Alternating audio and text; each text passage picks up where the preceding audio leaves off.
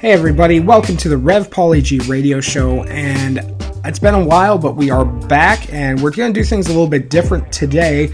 Um, I want to jump into some scripture here. Uh, we're going to skip the usual sports and everything else.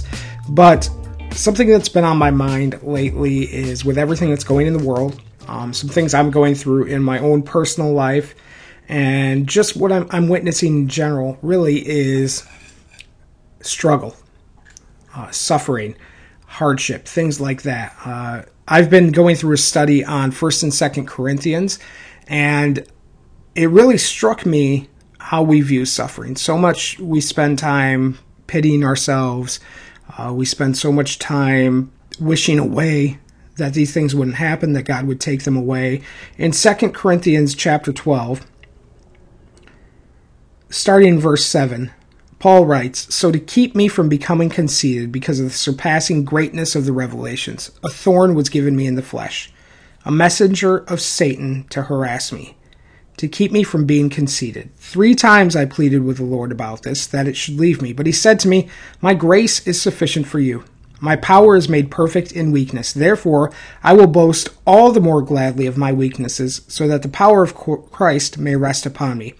For the sake of Christ, then, I am content with weaknesses, insults, hardships, persecutions, and calamities. For when I am weak, then I am strong. It's here in 2 Corinthians chapter 12 that Paul really starts to get into some of the things that are going on with him with the Corinthians. He he's he tells them he's got this thorn in his flesh, and I know there's been so much debate um, by people way smarter than I am, um, trying to figure out what it means thorn in the flesh? Is it a physical affliction? Is it a temptation, a circumstance, an enemy? J. Paul Sampley writes The truth be told, we do not have a clue, nor can we, nor need we, what the problem is. See, that's not a concern for Paul.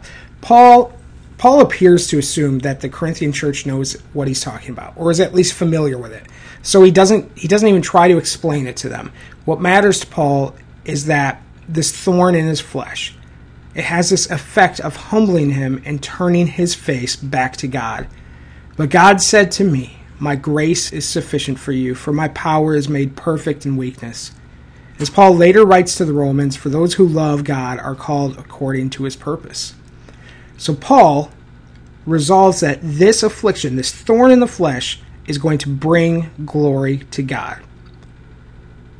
Now, in, in his poetic work, The Long Night, John of the Cross states that God places afflictions in this night solely to exercise and humble the afflicted, and reform their appetite, lest in their spiritual life they foster a harmful attraction towards sweetness.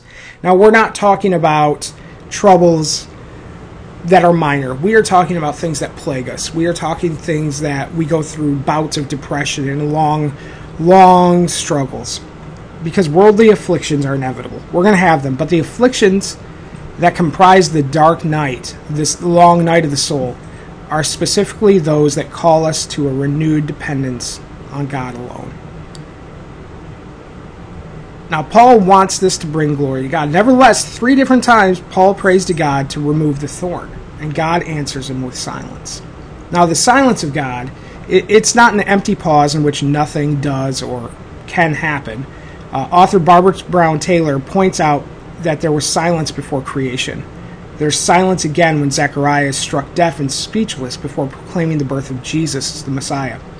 She says silence is the backdrop against which the word began to be heard. In fact, it is only silence to our ears because God is still continuing to work behind it.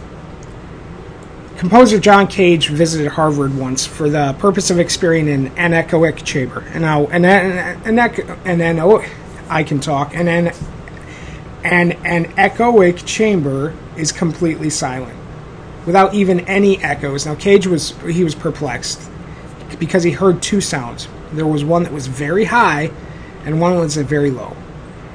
He asked the engineer when he came out, and the engineer explained that the high sound was his nervous system and the low sound was his blood flow. Just as the human ear can never truly experience complete silence, we can never experience true silence from God. See, our job is to train our ears to listen and to be better and to be patient until His voice speaks again. The Apostle Paul wishes to boast of his weakness. Four times he repeats the refrain of weakness, contrasting it with the act of boasting, until he reaches a point of celebrating in the weakness itself. His next step is to use his weakness to, to demonstrate God's strength. It's something that he employs several times in his correspondence with the churches in his letter to the Romans and in his letter to the church in Corinth is to challenge the values of the world and die to the flesh. N.T. Wright writes, Paul believes that the apostolic life consists not only in telling people about the dying and rising of the Messiah, but also in going through the process oneself. Paul portrays his weakness as his strength. The weakness is the means by which he glorifies God. Paul made it clear that giving witness to the work of salvation in Jesus Christ must be part of the lives of all of Jesus' followers. We're all going to struggle. We're all going to have things that go on. Do we let them lead us back to God and lead us back to depending on Him, or do we let them become a weakness where we don't allow God to operate? Paul made the decision to let God operate in that weakness and in that thorn so that he could be stronger. My prayer for you and I is that we do the same thing. When we face struggles, when we face perplexing situations, when we face circumstances that we don't understand, that we allow God to step into that weakness and to breathe strength into our life. Thank you for joining me today. Uh, we'll be back next week with a, another quick devotional. Love you guys. Take care. Rev G is out.